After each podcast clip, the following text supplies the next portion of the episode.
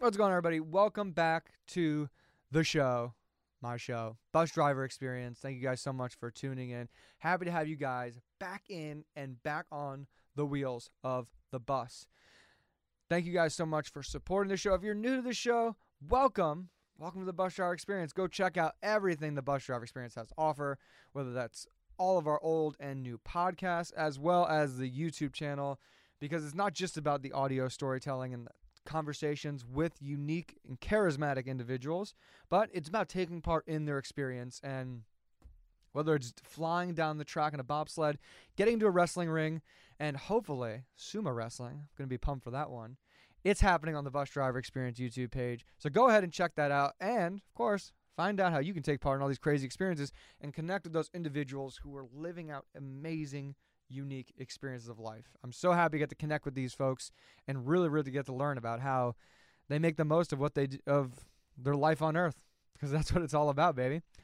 And so today, got a great guest for you. We have Brittany Berger. Brittany Berger is a host, host, author of the book 25 and Selfish. I've had a lot of friends and a lot of fans of Brittany reach out to me to have a conversation with her. I've been trying to get her on the show since about October when I met her in Miami. We've been going back and forth, but she was out in LA and I was so happy that she swung by. We got in here in the studio on a late on a Friday night and we recorded this show. I think I was all covered in paint. But anyways, let's get right into the episode with Brittany Berger. Okay.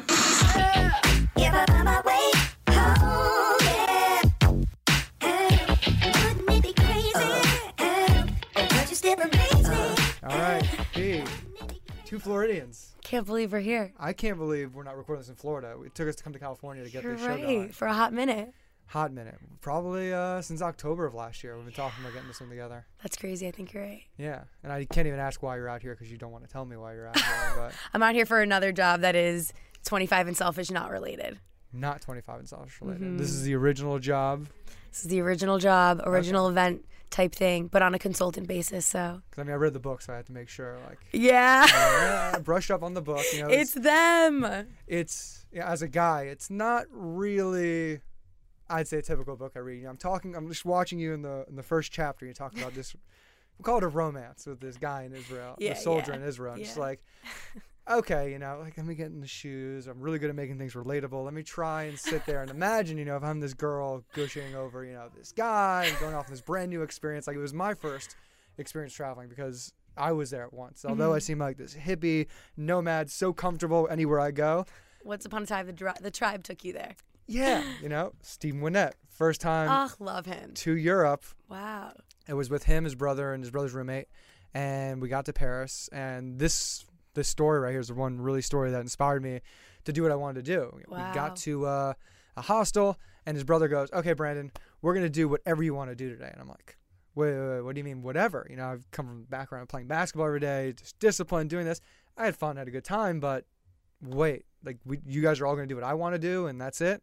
Well, I don't know. What what's you know, literally anything you can think of, just go out and do it.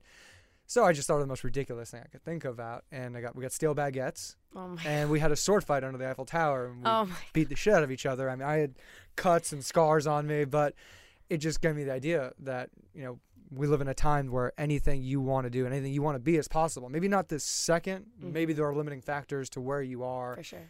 where you're from, your background, but you know if you want to start the process to get where you want to get and do what you want to do, it's it's really possible today. That's true.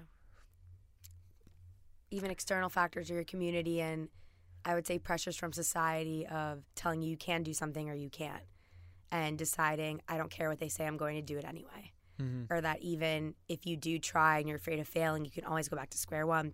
What we were talking about earlier was within jobs, you know, at the time is when I decided to write my book and leave my job and move to another country and come back and thinking I had these certain business ideas that I would pick from and that the book was the first one I kind of wanted to dive into. That even if it didn't work out, I could always go back to work. That at least I tried. That even if they ask me, why did you leave your job if it was so great? And I would say there's no room for growth, which was true. So why did you go to London or go to another country? And at the time, I took a digital marketing course there because why not, you know? And I didn't know that I'd end up be working there by accident. Um, but that also, I decided, okay, I'm doing something new. I wanted to work for myself. I wanted to give myself that opportunity. If it didn't work out, I would be honest to my next hire of a company if I did want to go back to work for somebody else saying, you know, I wanted to work for me. I thought maybe entrepreneurship would work out, but it didn't. So now I'm going back to work and that's okay. Like I tried something more I didn't see it as a failure, you know, if I would have went that route, if it wasn't successful, I mean. When people think that they're afraid to take that leap or that jump into whatever their dream or goal is or career or moving across the country, you know, to LA or to wherever you want to do and and in that moment you just realize, "Oh, I tried. That's not a failure that's a success within itself. And I think that people put a mindset and a cap on what success is in life based on whatever your goal is. And it can always change. And it doesn't always have to be that exact experience of whatever expectation you have for yourself. It could evolve into something incredibly different. I thought I would come back here and maybe yeah, try those business ideas, but go back into the event industry. It was something I knew I went to school for and I was good at. I was great at, you know?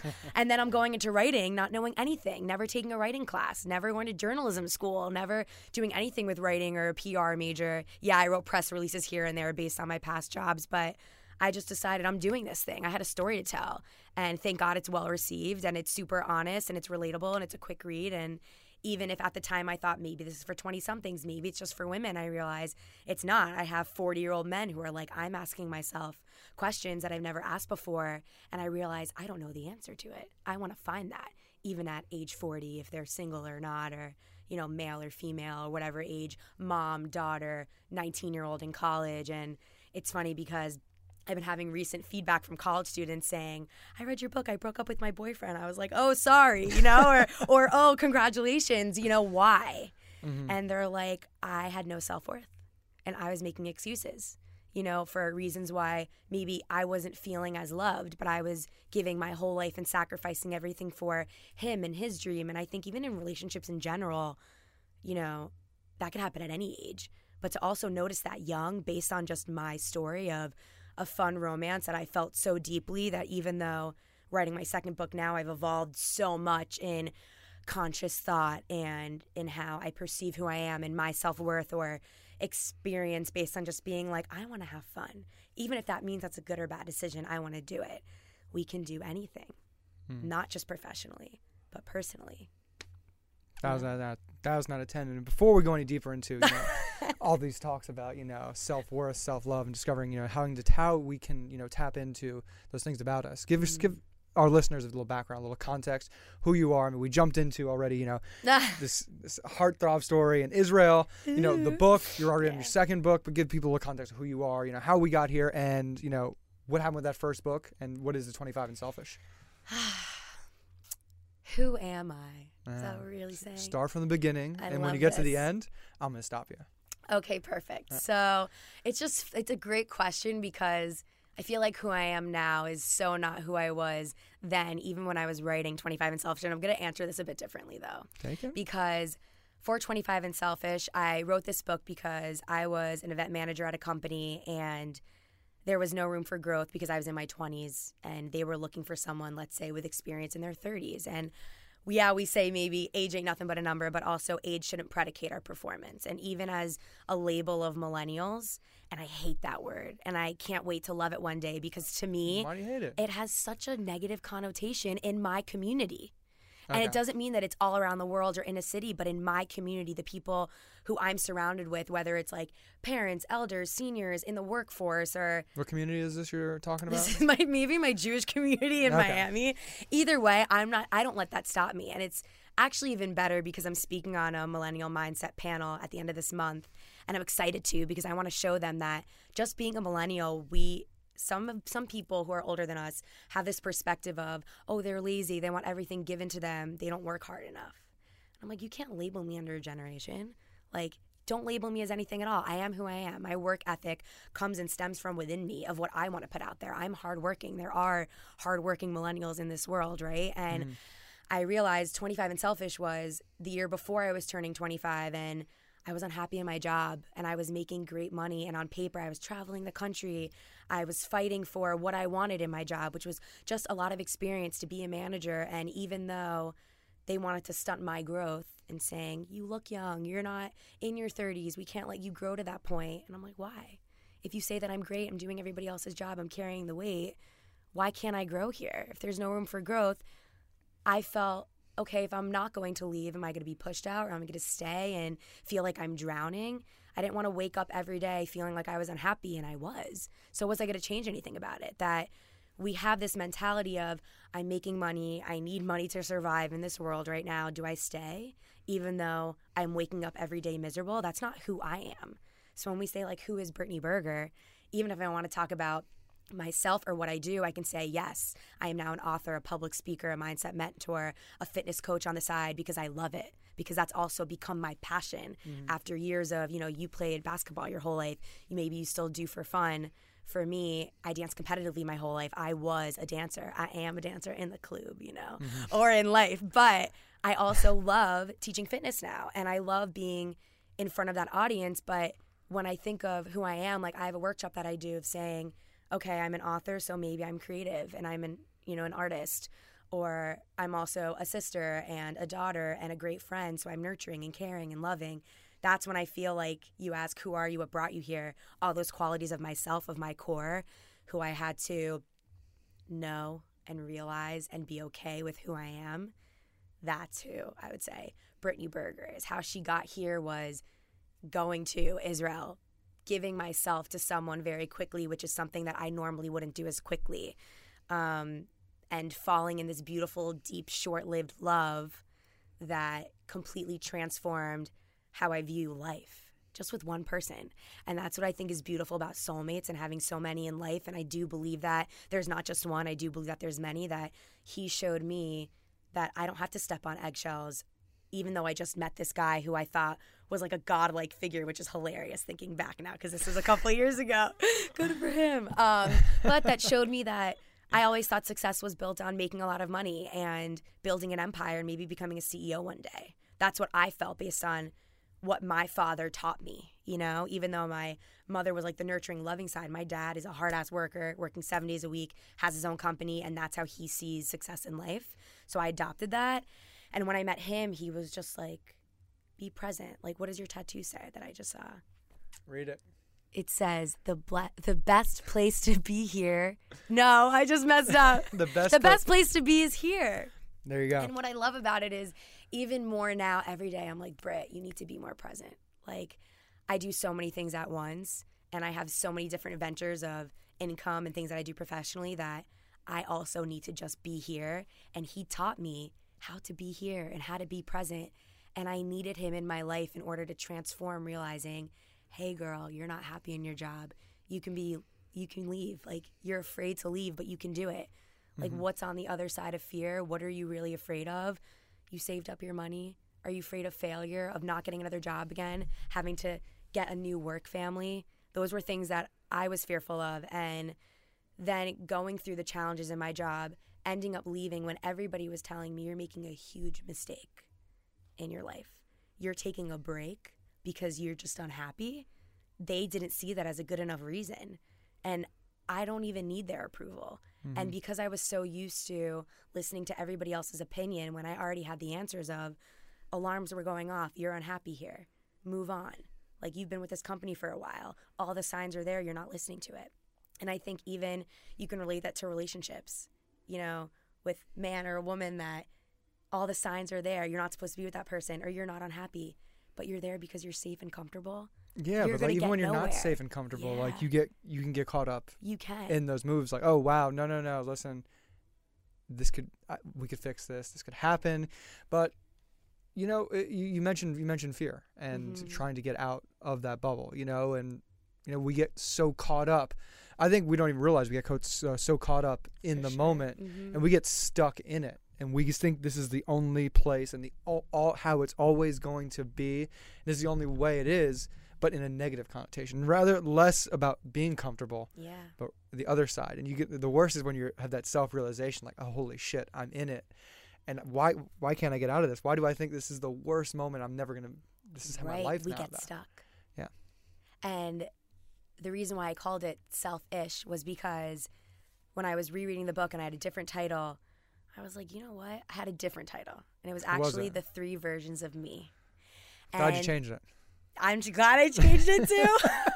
But I'll tell you why. This was at the beginning, and it's funny because for my next book, I'm not even worried about what the title is. I, I will know at the end. Do we but, get a sneak peek or no, no, no, oh, what it's about? no, no, no, title, title. Oh, title. I don't have one. And I'm not even worried about it. Okay, It's okay. not finished yet, the project. However, Mm-hmm. when I thought of the three versions of me, I thought in this romance, you know, putting myself in that position, leaving my job, which is also so not me, being with that guy, which was so not me in that particular situation of also wanting to leave my whole life, everything I built, all my friends and family to move to Israel for a guy.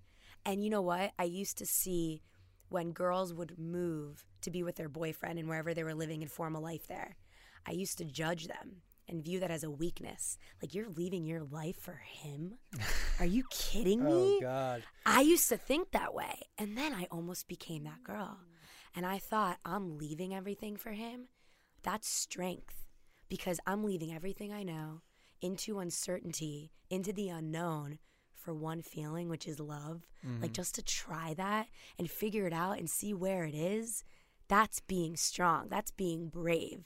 That's overcoming fear. That is not weak. And now every girl that I find out, she leaves to go meet him or he leaves to go live with her just to try out because you love someone that much that I know that's why we're here on this earth for that feeling. Like, I want that. Even though I didn't end up going, obviously, here we are. Guilty, guilty right here. But yeah, you just you do it and that's okay. And the best part about it is that you grow. Whether that works out or not, and we look at it as, oh, poor me or I'm heartbroken, like look at the lessons you learned. Like in in my next book, I have a beautiful relationship with a man who came into my life, who sat next to me at a restaurant that I never thought in a million freaking years ever I would ever even be intimate with, you know? Where I thought my parents aren't gonna even approve, and of course they were in the back of my mind, and I was like, "What are my lessons here? Like, I know he's not my future, but Hold what on, are my hold on. lessons?" Wh- yeah. Who was this guy? Or, or Can't tell you. maybe not who, but like, uh, why were you like? he Why, why were your parents like just like? high profile Okay. status. But why were your parents just like, you know, wh- what was, was it gonna ev- he was everything they would probably never want for me. Fact. We can't get into details, but you can read the next book about it. Let me tell you. Okay. Other okay. than that- getting people. We're getting hyped. I know you're getting so hyped. Oh, such great stories. Either way, I was like, what are my lessons here? Mm-hmm. And he always viewed me as a woman, never a girl. And he was like, "Brit, like, B, you're a boss. And I was like, yeah, thank you. Like, I know, but like some people don't know. Or Yeah. some guys are like intimidated and like, that's fine, you do you. But he showed me that I want a man who's a man, not a boy who is lost, you know, who treats me with respect, who sees me as like a woman who is independent, but like I'm doing my thing and I am me. Like I'm not trying to be anybody else, you know? Mm-hmm. And I just want to be me. I don't I've dated in the past to where I felt like I had to change what I like just to like what they like and change things about me. And I just want to be me, but I just I also realize souls have no religion or race. You know, even gender for some. Like it makes sense. Like souls connect. You're here for a reason. Also divine timing, like divine timing though. That's a whole other conversation, but things literally happen at a certain time because they're supposed to. And if it's not right in that in that moment, accept it. You know? And for me, again, leaving my job and deciding to move to another country, all things that I would never do, that was not my personality. Everybody was telling me, This isn't you, don't do it, don't do it. And I was like, No, I'm doing it for me. This is my life. Mm. That's what being selfish is. That the word selfish by decini- definition is lack of, lack of consideration for others, right? So I was like, I'm considering me right now. This is my life. I've considered everybody else all the time, everybody else's opinion. I'm like, yeah, I'll listen to you, but I'm not going to follow what you're telling me to do because I need to do this for me. Because we always got our own backs. Like, you need support from people, sure. Encouragement from people, sure. But then you have the people who tell you maybe you're not going to be a success or this is the wrong idea or you're going to regret that. Let me regret that. I'm going to learn from it. Been hearing that forever. Yeah, let me slip and fall. I'll get back up. Like, it's okay.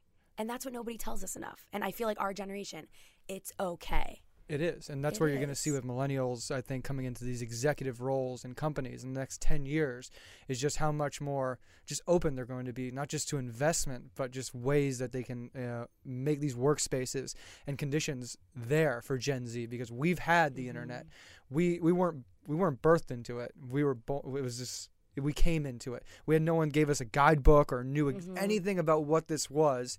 And that's where the judgment comes from from the other generations, the Gen X, the baby boomers. And like we've adapted. we've adapted. We've taken it on. You know that okay, you don't have to work 40 hours a week. And why is that looked down in a negative way? Why is not looked at like, oh wow, you can get 40 hours of work done in 20 hours. Now it comes down to and you know my big thing is is how do we value our time? Right. And how do we monetize it? Technology and automation is there to make our lives easier and if we're going to have all this extra time now, what are we going to do with all of it? Because we have to redefine our purpose and meaning because a lot of people derived it from jobs. Mm. And when people lose their jobs or they get um, severance packages, I think in Spain, excuse me, there was uh, they, great great title, euthanize the coal industry Mm. due to the Paris Accords. So they gave unreal severance packages, millions of dollars to these individuals, and they have enough money to live off of, never work again. But they're like, I, I don't know what to do. What am I going to do today? Mhm. Where you know I've had that moment at 22, you know, lucky and privileged enough to have an experience like that. But you know, it, it you don't you can't take it for granted when people are scared and they are fearful. But this is such a great catalyst and a huge moment for us as a society Yeah. to say, okay, how can we even get more out of who we are and what we do with a limited? Yeah, and What do you know what I think the difference is between the generations is that I feel, and I wonder if you agree, but that we're leading with more passion. You know, because back in the day, you were like, okay, what, what does my family do? I'm going to go into that business.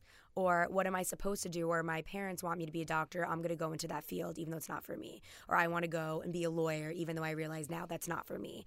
And we don't know early on enough because we're adopting everybody else's beliefs based on what they feel we should be doing instead of what we want to do or what we think is right or what our path is. And maybe we don't know yet. And paths always change. Like I thought I'd be doing events for the rest of my life. I never thought I would be here ever. And I'm so thankful because I enjoy it. I wake up every single day and I'm so happy. And even though I do a hundred different things, those a hundred things make me so much happier than what I was doing years ago. And there is no price you can put on that yes, a certain price to where I need to live, of course, and pay for my shit. But other than that, like you make it work. And that's the thing is I feel like we're sometimes so distracted and we have technology and yes that does distract us like even when people go to burning man and i've never been and i know it does great things for people I'm out. and So you're uh, like I, will not conform. not i'm go. just more of like i need to out. take showers like you know and maybe wash my face multiple times and that's cool There's like a car wash, a, a shower car wash. That's great. But also like the map, like they're like, you don't need a map. You get lost. That's the fun of it. I'm like, that's great. Like I'm not great at getting lost. Like I get lost on a highway with directions and Waze. on, like on, on. not I'm all the king time, getting lost. actually, you How know. Can't you get lost? Is that something I should try to find this year? Let- Let's to get talk. lost? Let's talk. Okay. You'll, you'll meet me in a country where we'll get lost. I'll show you. I'll show you how to get lost. Maybe maybe I can get lost there, but like not in the desert and Burning Man and being like, ah. But the whole thing with technology also is just that sometimes we're distracted, and I feel like we're in a world now where people decide what they want to do and they will excel at it as long as their heart and soul is in it and they're good at it and they can develop skills at it and that's okay. Like I think that now that I know what I'm doing and I'm so passionate about it and I want to evolve it and make it even so much greater than it is and with patience and timing I know that it will come let's say but that with the past generations it's just like you're supposed to be chained to this desk from 9 to 5 like you're going to only grow until I tell you to because I'm your boss and I'm twice your age and I earned to be here and I had to walk through this fire to be here. And I'm like well maybe I didn't walk through fire but maybe I took like a different route maybe I took the GPS and took a shortcut don't kill me for it, you know? So it's kind of like we are deciding how we want to live this life and what makes us happy, and whether that's staying in the corporate world or doing something that we create on our own and finding that, or doing five different jobs and balancing that Mm-hmm. and making that our main source of income that is equivalent to working for someone else in a place where we're unhappy. We can create that here. And I think that past generations never thought that they could create it to this point where it's like everybody's doing something new, everybody's doing a startup, you know, that short hour work week because we're becoming more efficient because we want to be there. Mm-hmm. And so many people in their jobs, they don't want to be there. They're just doing what they feel they're supposed to, or maybe what they like, or they're changing a job every year. That's fine, that's experience. But we have to ask ourselves, like, what do you want to do? And what makes you happy? You can ask that. It's not a scary thing, but if you know you're in a place that you're not unhappy in, or you feel like I have so much emotion or time invested in it, I can't leave now, you can leave now. We're not stuck anywhere. Like, we move for a reason. But Like- like, you said, it's, Mhm. there was never been that that person or generation ahead that's had people like yourself that are going out there and telling people, "Listen, I was you. You don't need to do this." And you know what else? Breaks are not given. They're a choice. Yeah. And we know that. And people don't realize, you know, if you want a break, you take it. That's your decision, whether it's looked down upon or not. When I went to London, I remember my grandpa's like, Oh, you're taking a break from your life. And he's like, You're going to be fun employed or a lady of leisure. I was like, I love that. I'm going to be a lady of leisure, you know? And then I touch down and I get a job accidentally the next day, like just because of being me, you know? And you just have to, you have to just do what you want to do. Or if you want to live your life, make a lot of money, spend it in Italy for a month. One of my friends just did that, and now he's working again. And people are looking down upon it, even though he's some like finance wizard. it's and taking that like a mini yeah, retirement. Yeah, but through his life, and he's like, guess what? I'm living. I was like, I want to live, you know. Even now, the past couple months, I've been so go go go, and that's why your tattoo just like touched my heart because mm. when I've been meditating and I haven't been doing it every day, and every time that I do, it makes me so happy. And I'm like, you need to come back to this place, even if it's just for a couple minutes. Every day, it's like, Britt, be here, like just for a second, breathe, like be present. And I want to, that to me, that's living, is mm-hmm. noticing what day is it? Oh, it's Friday. Great. Yeah, I've been like busting my ass working, thinking that I have this balance thing figured out. And sometimes you don't because your schedule picks up. But at what point do you take a step back and say, let me go back to that place of being here, of being present, of still having my stuff together, of still getting things done, but feeling good about it when I didn't feel so good because we're not perfect. We don't have it figured out all the time, you know, but you can still get there. Like it's never the end. It's a layer of self-resistance. Steven Pressfield, The Art of War. Have you ever read it? Mhm. No, I haven't. Um, what book did he write? Oh, I have to But what did you learn from it, most importantly? it, it's just this level of idea that you can do and be anything you want to do, but there's Mhm. that layer of resistance that you put on yourself. For example, when I start a whole podcast series, video series, simple tutorial that was a podcast in order to market myself in my own podcast business mm-hmm. I have and to put it out there. And guess what? I've shot a few videos. They're not good. They're they're not great. I don't like them, but I can come in here. I have this whole studio to get this done, put the effort and put the work forward to it, write a script, but I don't have it out yet. And what is it that thing? Is there a thing in my head that says, Brandon, no, no, no someone's gonna say you're wrong in this thing. It's This fact judgment. wasn't great, and it's it's okay, it's people don't realize. Like even I, Mhm. you know, out there look like a hippie, uh, barefoot, moving all the time. Love that it. you know, we all have these little resistant factors, but they're all internal and they're all Mhm. limiting. And you have the network, you have a community, people that are going to let you go out and let you be who you want to be and support you and who you want to be. You just can't do that for things that aren't even real. And that's where I wanted to go to next with this is leaving ba- leaving identities Mm. because you mentioned this and it touched me on the idea of you were a dancer you were a dancer your whole life and me as a basketball player i had to let go of that identity that persona because that that's all i was Yeah. that's who it's, i woke up every day started dribbling started shooting six or eight hours you know that was it was my life hmm and you know having to go and step away from that thing and not be the best at that thing anymore was scary Yeah. and it's like I'm only 25 and like I'm like retiring right now and I have, to, I have to learn something completely new and start over and it was the scariest thing. And to take me through, you know, when you left let go of few identities and like how did you move on to the next ones and You know what? I think also the biggest thing we have to let go of is feeling like we're never good enough. You know? everybody, And guys, girls. it's the first thing that I thought of when you just said you're like, I have this, and maybe it doesn't look good, but the content is there, the script is there, but what's limiting me from putting it out there right now? And it's Mhm. like, you know what? If your content is good, F them. Put it out. But I know that you want to put out your best work. thousand percent. And so, and it's funny because with me and with my book, I was like, maybe this isn't where I want it to be. Maybe this isn't good enough. I want it to be its best. I want it to be its best. And and whether you're perfection or not, you want to be the best. But there's always that thought in the back of our minds of what are other people going to think? Like how by instinct, like are they going to judge me? Of course they are, but guess what? Not caring what they think, not caring if they hate it, not caring if it doesn't, you know, vibe with what they're used to mm-hmm. because it'll resonate with someone. That's not your audience you're looking for. No. Someone will resonate with you. So, identity wise, damn. Let me think. I'm going to go back to right before who I was. It's funny because this cute girl who I just met, she just emailed me. That's what I was writing upstairs. And she's turning 20 on Sunday. And she just asked me a question Who were you when you were 20? I'm like, I don't know. So I went on Facebook, which I never do. And I'm scrolling through pictures. And I was like, Who, who was I at 20? And I'm like, I know I was motivated because I know before 21, like I had the internship, the job, like I just wanted to work and I wanted to be so successful in whatever I was going to do in a profession. But I'm looking and I was like, I look so happy and I was so carefree and I was having so much fun. I was like, am I having that much fun now? You know? And so at 20, I was like, what should I write to her? Like, should I tell her that I was young, wild, and free? I mean, I hope I was. I would want to be, please.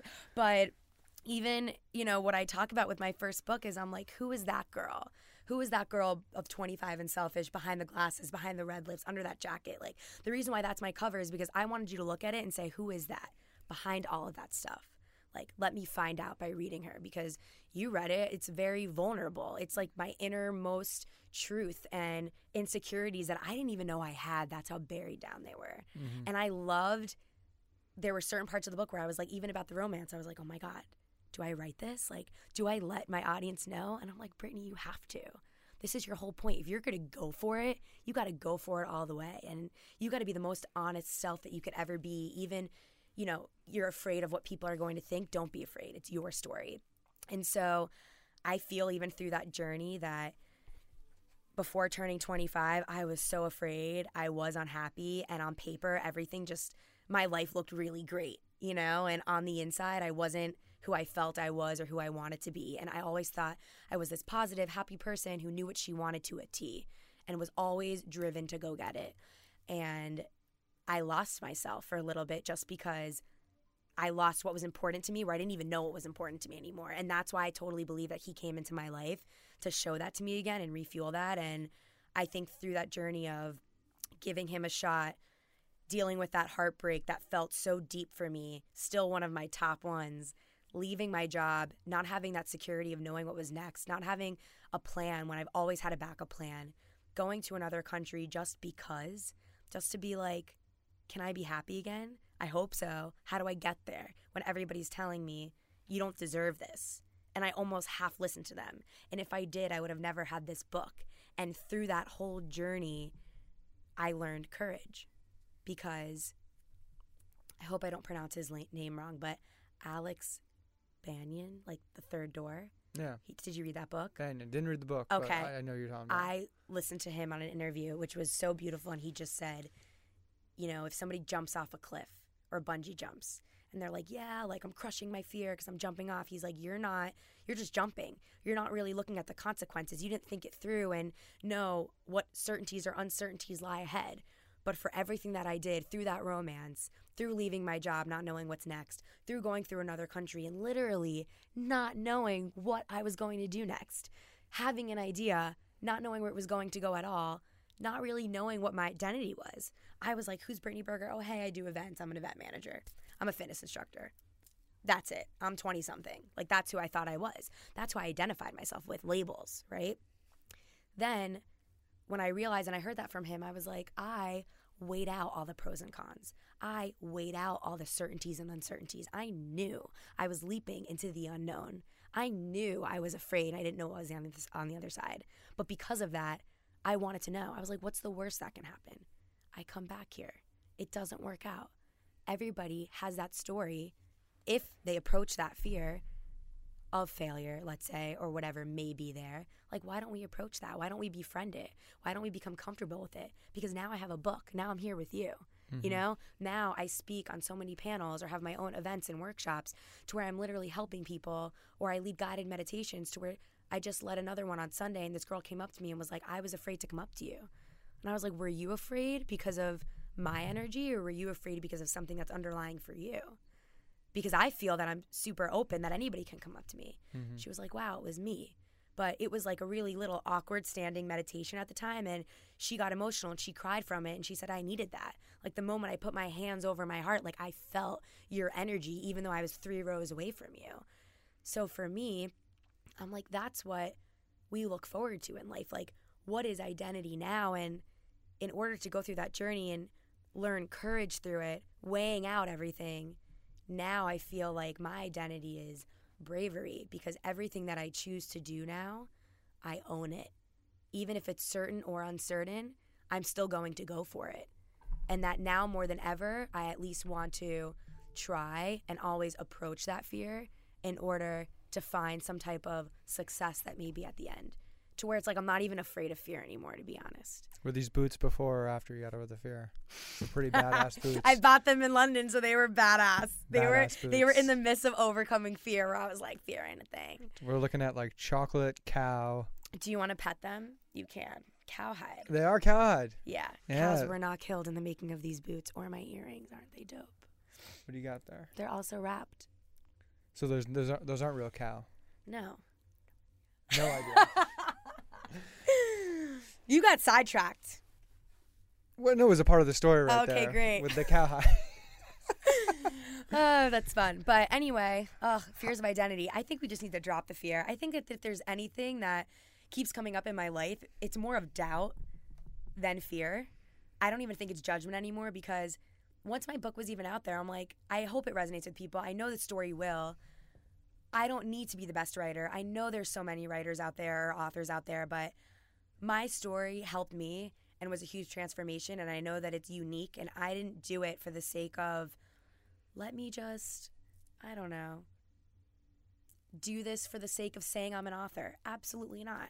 I knew I had a story to tell. I wrote that thing in five months. Like, it just came right out of me without ever writing anything like that before, you know? So I think that with identities in general, we're always evolving and we're always changing. And I love who I am now. I can say that. And I'm proud to say that. Look happy. Thank you. I feel it. And I know that there's times in life when everybody goes through stages of happiness and unhappiness. I mean, shit happens. This is life. Like, Yeah. let's be serious. Every day is you not saw rainbows. me what it was in like in October. It's pretty shitty. Yeah. It's doing pretty But shitty. you were there and you were smiling and you were excited about the future. And that's all we got to do is, and then there's a difference of being present and then being excited about the future. And you can still have both.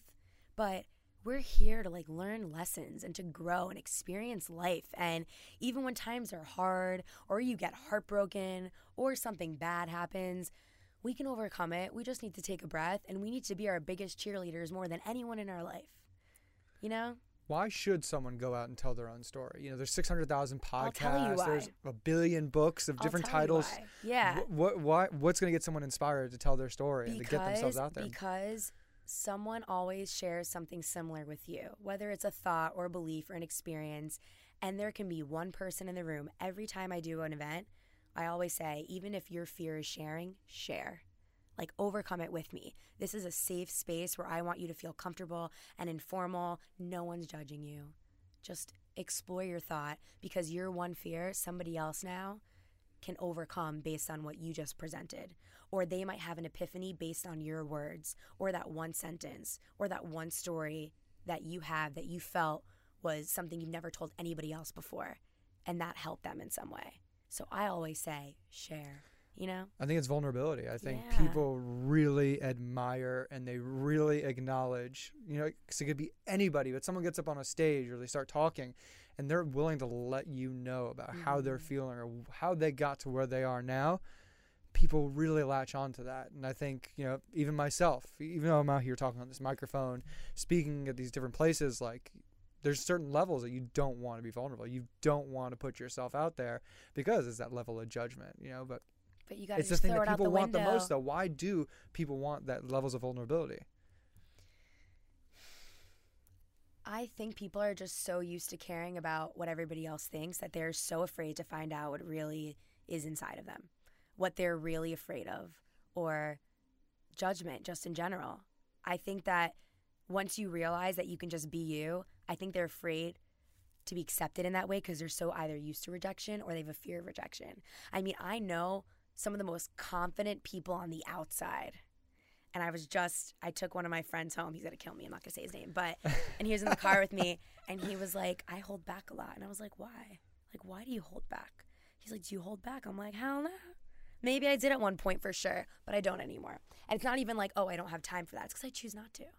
Like, you have to come to a place that the moment that you're vulnerable and you let everything out there, whether you share it or not, you're just authentically you. You build this thicker skin of just like unconditional, infinite awareness, being awake and love within yourself that you can just share it with everybody else. That I was at an event two months ago. There was this woman. I didn't realize she was famous. I still don't even know who she is really, but she was in this like So she's not famous. snakeskin suit. And once I looked her up, I was I looked at her tag. I'm like, who is that? Oh, great. She has like three million followers. Don't really care. But I looked at her and I was like, girl, you're rocking that outfit. And she was like, thank you. And then I was like, I'm Brittany. Like I thought she looked beautiful.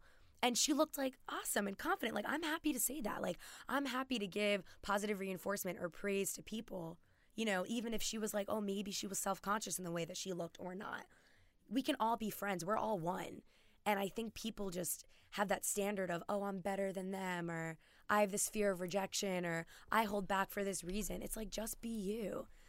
Don't be afraid. Mm-hmm. But I think that everybody is so afraid to find out what they'll find. And in reality, you're just you. People put on so many faces in front of so many different audiences, too. You know, you're one person when you're at home alone. You're one person when you're with one friend. You're one person when you're in front of a microphone. You're one person when you're in front of a whole group. I want to be the same person in front of everyone and everything freaking thing, even if it's like a tree. Well, it's like finding that level of comfortability Within With it- yourself. but- you know? within yourself. Yeah. So when you have those different faces on, you can be in that same place. Because I'm guilty of that right there. I can play basketball in front of thirty thousand people, and I, there's no one there for me. I can't even look at it. I could do a speech in front of a class, or I got to give a, a 45 minute talk at a podcast conference in Austin. Oh man, I got to talk about myself. What are these people going to think of me? I, I don't want them to see me or know me as who I am. But, But that's like a limiting belief it is. for yourself. It's terrible. And you just got to let it go. Yeah, You want to know why? Perfect example. because I'm a self terrorist. It terrifies. I've been told. I, throw that out the window. no, I, I need, like I need it. to I've been called like an emotional terrorist, but I'm an emotional terrorist to myself. First Why? and foremost, Why do you feel I'm, you I'm, are? I'm not. I gotta not be. You Because you not put be. you set. It's the attachment. It's the attachment on setting such a high level of where you want to go and reaching a certain little uh, of goals and plateaus. And that when you don't get there, that you're allowed to beat yourself up. And the only way to get to those places is to be miserable and to suffer, and then you can say you accomplished your goal. But you don't have to You don't have to. and you gotta push that down. So that's one big been a big thing for me in this process for myself, you know, process of life, is to put those things back. You know, don't even call yourself that emotional terrorist because now you're Because now you're labeling yourself as one, and subconsciously you believe it. yeah. And you know what's funny is I'm grinning because I believe it. And yeah, it's not good. you know when I was when I was in school in college, and I would do presentations, and I would shake, and I'm like, oh my god, I think I'm a little bit nervous, but I don't feel nervous, but naturally, like my bot, like my hands are shaking, right? Clammy hands for me. Like it's, it's I gotta put a napkin in there. It's We all we all have our shtick, They totally. don't drip, but it's it's it's bad. we all have our thing and i realize it's because i'm presenting somebody's in, else's information in their words and when i get up on a platform or a stage or a panel and i sit there and i don't know the questions and even when it's my own event i never prepare and it's funny because i try and i just believe and trust so hard that it'll just come to me and it does or i'm like send me a sign like when i did my book tour in new york and i was like send me a sign i was on my phone I was in the back of an Uber and I was so nauseous. And I'm like, I'm gonna put my phone away. Clearly, I shouldn't be on it.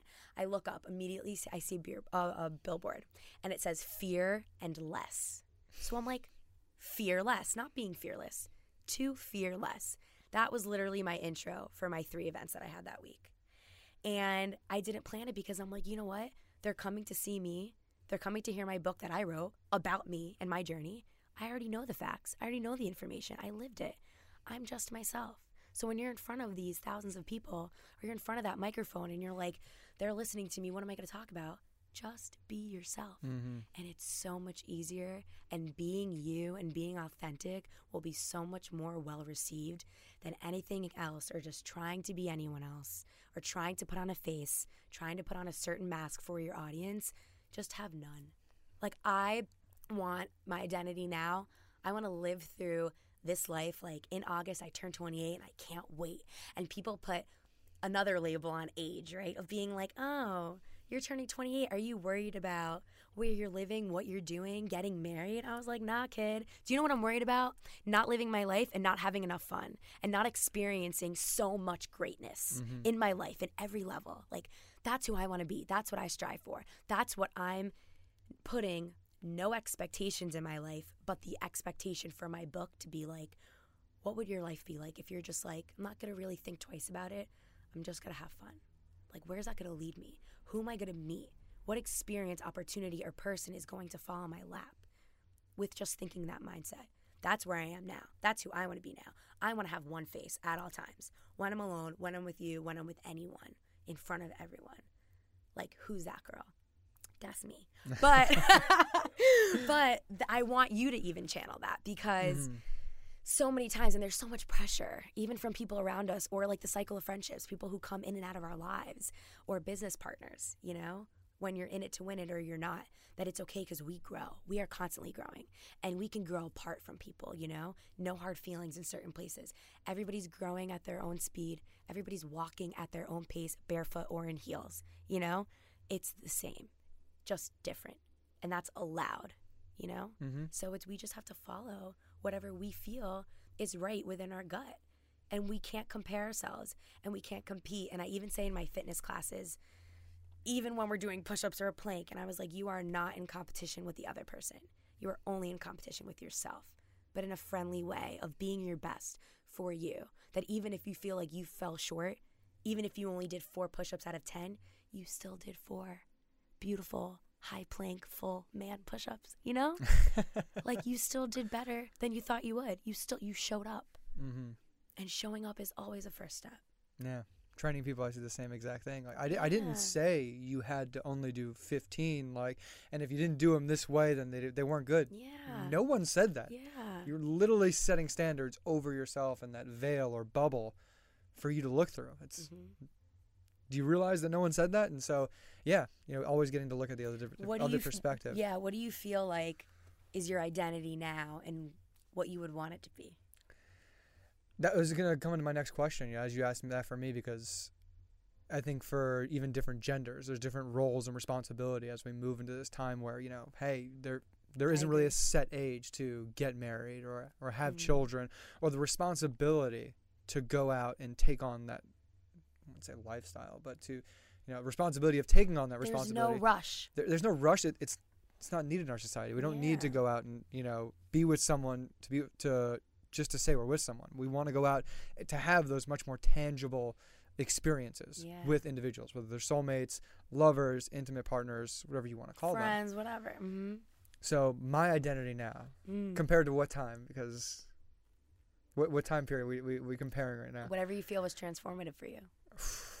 Man. oh, just so, just so much growing up. Um, You know, the emotional terrorism side of me. Um, That we tossed in the bin. we today tossed we tossed in the bin. I don't even know who said that. Doesn't even now. exist. I didn't. I, it wasn't even there. Past no one even heard it. Um, and that's just the old me. That's the old competitive. You know, do whatever it takes on a physical level. And since I've you know stepped away from playing sports, you know, I stepped into more of a business world. It's you know, and being much more uh, efficient and what's the other word? Efficient and optimal with my time Mm-hmm. and you can't do that with your physical labors and your physical talents. It's not about hey, let me go throw a ball in the hoop or shoot this many shots. I have to be much more skilled in different areas. So I have to study up on other things, other places, and whether you know how I saw myself before is that oh, this person over here is a great basketball player. If I'm doing better than him, then I can scale on Mm-hmm. how I'm doing, but it doesn't work that way when you're creating, you know, an art form, whether that's through an audio or video uh, platform. So how can I let my let me be me and present who I am and get the feedback I want to get and realize that the people that I'm connecting with are the people that I want to surround myself with. So it's still a phase. It's still uh, coming into and coming Mhm. into that part and you know doing this uh, this podcast and this whole three years of getting in this place has been transformative where I can really be myself and people come in to let to hear what you have to say Yeah. and then also find that balance where I not just hear from me but the person who's listening to this show I get to make this relatable to them no matter where they are in the world or who they Mhm. are there's something in this for them and there's something they can take away and grow from and that's whatever they want I like that. I even think that even the we won't speak of emotional terrorism, um, but walking. You said wa- it. I know, but walking away from it. That in general, even just for your audience, the limiting beliefs that we do have for for ourselves, or the things that we want to outgrow or know that don't serve us. To imagine visually a staircase and you keep walking up the steps, leaving those things behind.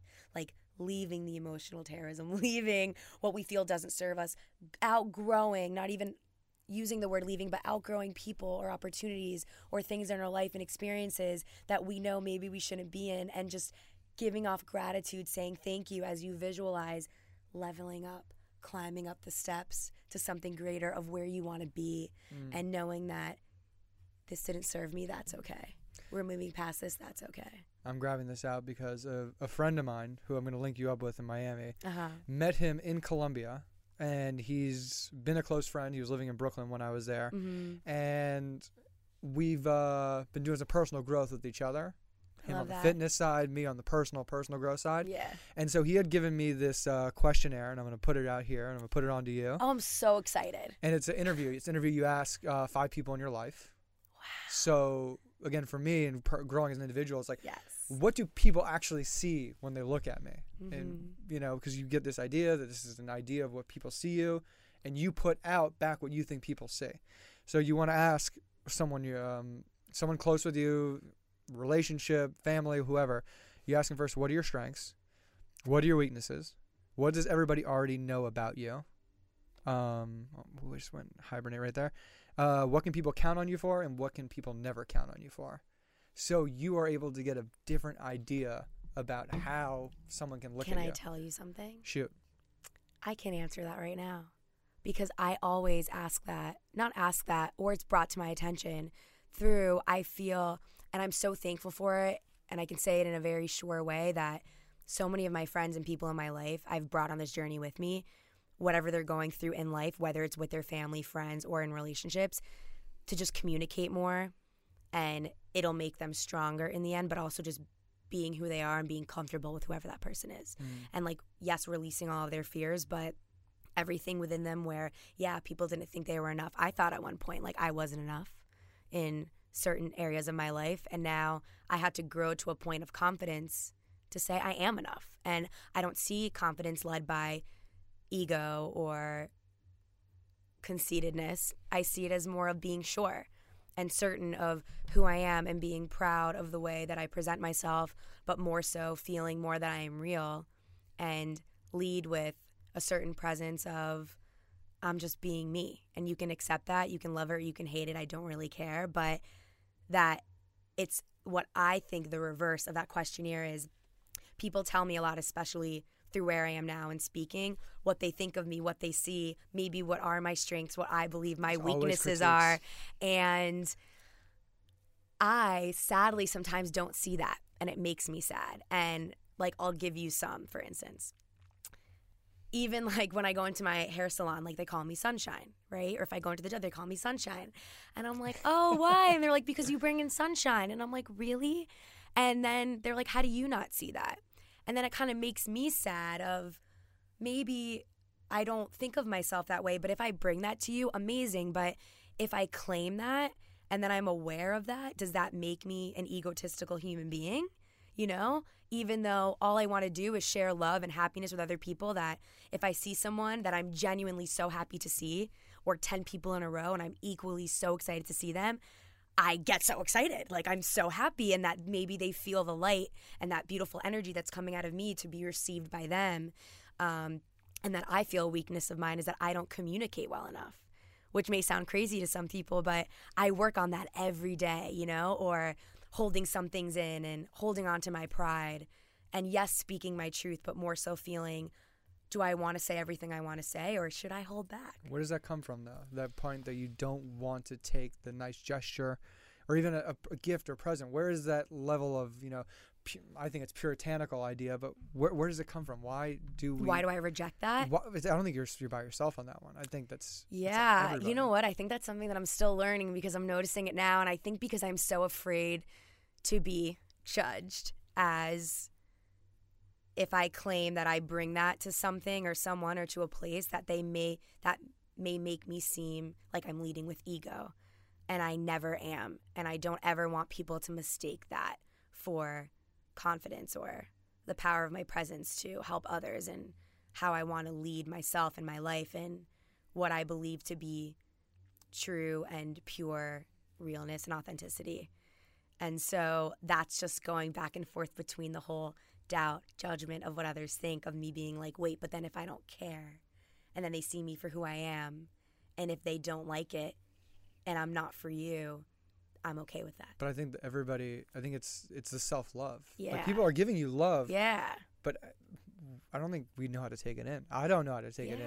Compliments and that might be something nice of gestures. yeah of our totally same by the way and i think that that might be something of our shadow that we really got to dig down deep Mm-hmm. to find out even like what did we come here to do what is our general lesson to learn if we want to go that deep but like so many of my friends if i'm like you look great today that looks so beautiful on you i love your hair that way or i love the way you did that i love the way you said that and they can't take a compliment i'm like how could you not take a compliment I don't know if you. Then how could I not take a compliment? Do you just say thank you back to them? Like we we really don't know like what is the proper exchange. Just you know in, in our time and where we are. You know, if someone says to me, "Oh man, I really really like what you did in this video," or this is like, all right, thanks. Like because I think what we're looking at is we're just being ourselves. yeah We're we're doing what we want to do. So when someone does acknowledge or admire something that you know, it's not just unique to us. I mean, everybody does something unique and special and great. But how do we take that in? You know, what what do we give? You know, reciprocity, being reciprocal. Is that like, Totally. what- where, where do we put perfect word. You want to know why? Because even today, this past week, I mean, I decided, which is very interesting about this because it just reminded me that when somebody was giving me a compliment, I was like, thank you. I received that. I'm like, thank you. Because I wanted genuinely, because I, I think I read or I heard something somewhere that was like, receive that energy. You're giving, you're giving, you're giving. You don't want to deplete your tank. You can refill it on your own, but try accepting that from other people. I was like, wow, I don't do that, but I want to do that. Like, I want to accept and receive that. And there's nothing wrong with that. And I've been so playing with energy because now, like, yes, my little crystals or meditation or being with people and all different Ah, types of people. Um, but in general, I'm like, I can walk into a room and know when it doesn't feel right. Or I can walk into a group of people who are even like gossiping and I'm like, I don't want to be there. Like, that's not the type of energy I want to bring to myself. And I don't even know what I called it back then. If I was just like, eh, that's not my vibe, maybe. Now I realize everything is energy, everything is connection. Human, emotional, personal, one on one connection is is a feeling, it's a, it's a movement. And I just think that we just need to decide how do we want to move forward with all of that? What do we want to accept? What do we want to receive? What do we want to reject? Knowing what's good for us and what's not. We're running close on time, but I wanted to get into one more topic Yes. because you had mentioned earlier when we were talking about 25 and selfish. You know, it's not just been uh, women who your book's been very relatable to. You've had a lot of men, Yes. and I don't even know what age. Like, for you said, even in the 40s, Yeah. reaching out and contacting you. Yeah. So in this state of just different roles and responsibilities changing, and Mhm. you know how we can go and live our lives, who do you think has been uh, been more vulnerable, and who do you think uh, as a gender, as a man, or is it women, and who is the person or who's the group that's really hurting right now? Wow. That's a great question. I believe women are being more vulnerable.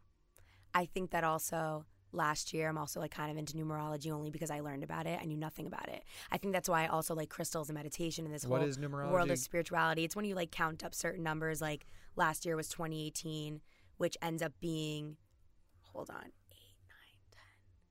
Oh God, 11 sorry. I'm already was- suspicious. okay so wait. So you count up so i'm not a mathematician. You count up 2018 right? And it ends up being the number 11 Mm-hmm. but in numerology everything is by a one digit number. So let's say when it's number nine that means like the end of a cycle. So then when you go to number 10 it starts one because being 10 one is really just you know that one digit. So it starts the cycle over again. But when it's 11 one plus one is two. So in numerology two is a very feminine number. So it was said that the energy of the year 2018 was for women and that anything that they wanted to do would be a success. And I was like, great, because my book is coming out that year.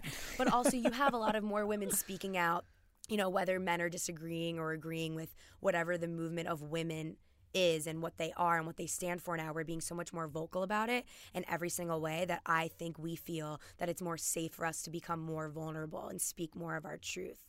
Um, I think that men, I hope, I think it's here's the thing. When we go back to talking about the male gender in general, way back in the day, like caveman days, all you guys had to do was like provide for the fam in the sense of like food, shelter, protection, intimacy. I mean, on a biological level, it's really just consuming resources and Absolutely. multiplying. Absolutely. So That's it. for women and for women, right. And the thing is, is like with multiplying, you guys have the seed to multiply. So you can plant the seed everywhere. Mm-hmm. For women, like we feel more attached, let's say, even to just one person because we are receiving that and then we're building and having babies and all this stuff. But we're used to being nurturing and in our emotional sense and taking care of things and not really in, back in the day having to worry about saying i'm going to provide. I'm going to be a ceo i'm going to be the breadwinner. You know i'm going to also be a mom at the same time as working. How could i do it all with all of these chromosomes that we have that make us feel more and have more feminine energy more than males even though sometimes males have more of that feminine energy than us. I just think it's based on also men feeling comfortable in their skin to not have to feel like such a man, whatever a man may be, of feeling like I can't say that because that makes me feminine when I'm so in my masculine energy, mm. or I'm not ready to be vulnerable because I'm not even thinking about it that much because I'm thinking about sports, or you know what I mean? It's like there's so many other things that I think that f- the fem like females are so much more in tune right now with vulnerability than men. I don't even think I can generalize it, and I don't even really want to. I think maybe in what I'm viewing is that's what I see, but I hope that if any guy that listens to this or reads my book that you can stem away from it as I know that when guys read my book they're like, "Wow, I kind of dived into the female psyche of where I didn't even know that someone like you thought that way." And I was like, "What do you mean someone like me? Like what was your perspective of me as a person than before reading my book. Like, Yeah. did you think I was promiscuous? Like, oh, did you think I was this or that, or that I didn't hold myself to a certain account? But that they at least saw that part of me to where they're like, wow, I get that, I respect that. And that made me view my life differently and how I view women or how I view them in a situation that I put them in or I'm in with them. And I hope that men in general can just realize that you will be more accepted even within women or men or whatever gender that you're into in a relationship when you do speak your truth on a level that's a safe communication not rivalry or who's better than this who's right or wrong but just communicating and realizing that being vulnerable with each other is like the most beautiful truth and feeling and connection that can trump over any relationship, any situation, any experience to make it better if they just let everything out and did not hold back. And last one, sexual revolution. Talking 1960s, Mhm. this idea that you know a woman is not supposed to be dependent on a man. mhm. Is that you don't need to have kids. You can raise your kids as a single mom. And how do you think that has an impact on women in the workplace, women and their sexuality in today? I think that it's helped us step into our power to feel like we actually have power compared to maybe when we felt that we were second, we weren't allowed to have power and we didn't know how to use it. And I think that now we can do anything we want. And I think that we were so limited back then too to at this point we are just going by the beat of our own drum and that I think if women do want to be the breadwinner or they do want to be that CEO or even with sexuality of like being monogamous or not or whatever it is that we feel that we actually have the choice to do what we want not what society wants us to do. And how do you think that this hasn't made women more lonely in terms of not being able to have families at a later age? i think i can't speak for everyone in that sense mm-hmm. but i would believe that there definitely is a greater pool of loneliness through it i think because even with their loneliness they fill that void with work you know or hopefully finding a new passion i know that even with a lot of mothers that i deal with um, who are divorced or whose kids go off to college and now they're just with them and their husband and they're like wow it hasn't been us for like 18 19 years who are we now? Now I feel like I have to we have to re-evolve our relationship and what do I like now? What is my passion when I lived for my kids or when I lived for my job? I think mm. that people lose sight of what they love and who they were or who they are, who they have become, and are they happy with that person that they are now with That's their identity? To look at your your family, you know, especially my mom, or my mom and dad, you know, watching them go through, you know, the roles of being a, a, father, a mother, and then watching them, you know, through a divorce, be single, is being single in their 40s and yeah, 50s, and it's scary. um, and just watching all that happen, and then as you, you know, for me as a male in this time in this place, like, oh well, you know, I don't. My dad had me when he was 25. You know, I'm 29 right now. Right. about even then, like Right. the different responsibilities and the lack thereof responsibilities, or again, like we talked about earlier, the freedom hmm and to know that I don't need to be making those choices and decisions at that age. You know, I had the privilege to not go out and do those things. You know, I got to choose the Mhm. life I wanted to live and the person I wanted to be, rather than. So it's it's interesting uh, to, thing to reflect on. And it goes back to pressure. Like, are we going to accept the pressure from society? Or are we going to accept the pressure from the people we surround ourselves with?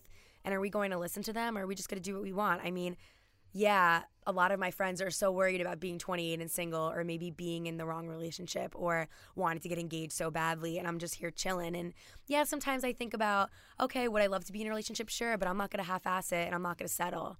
And that's right what I talk about in the first pages of my book that I was so afraid to settle because I thought that was going to be my end destination. And I mm-hmm. will not allow it to happen. And I know that even through this experience of even having fun, that I had to go through certain experiences in the past couple months and learn certain lessons to like step confidently in my power, in my sexual power, even in a relationship setting or what I want to do with my life. That really it's all connected. Even if I even try to separate it, makes us who we are. Every day, every experience, who we speak with, what we do, what we want to do is all connected and intertwined. And with our mindset, we have to be the ones to choose.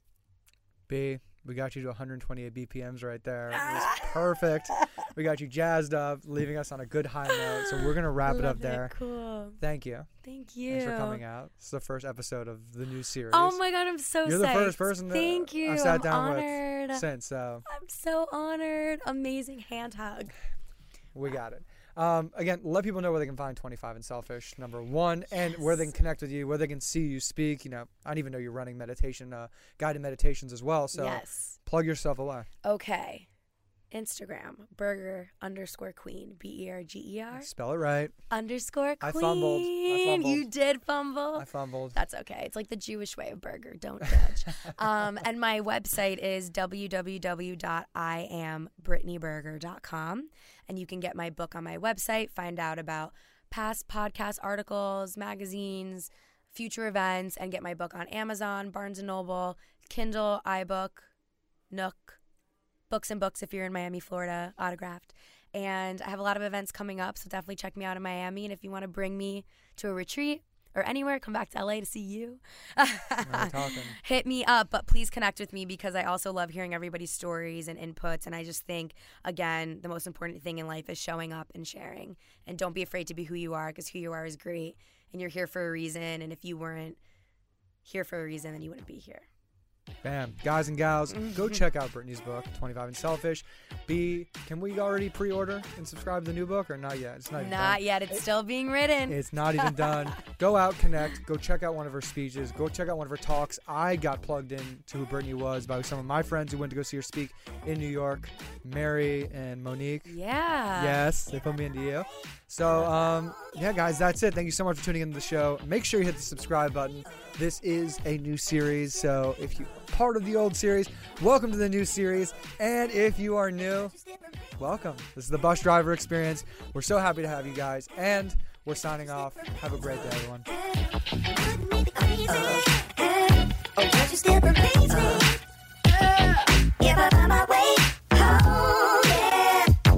is the move uh, for those who